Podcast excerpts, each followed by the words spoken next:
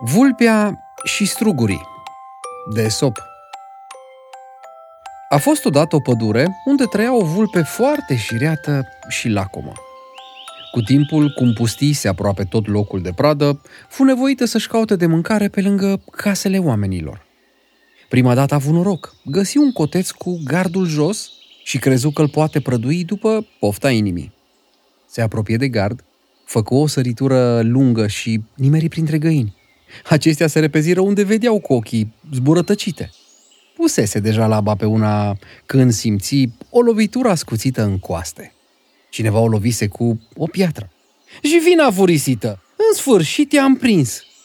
țipă un bărbat. Vulpea dădu din nou să sară peste gard, dar, de spaimă, nu reuși decât al doilea salt. Rănită, chinuită de durere, fugi în pădure simțind și mai cumplit ghearele foamei. Deasupra ei zări o viță de vie din care aturnau niște ciorchini mari, copți. În lipsă de altceva, se gândise vulpea și sări să apuce câțiva struguri, dar nu reuși să-i atingă. Mai sări odată, dar zadarnic. Strugurii nu puteau fi culeși. "Cra, cra!" rânji o cioară în văzduh, râzând de vulpea dezamăgită. "Strugurii ăștia sunt prea acri. O să mă întorc în sorcoace," spuse vulpea cu glas tare și, umflându-și pieptul, ca să-și dea importanță, se îndreptă spre pădure.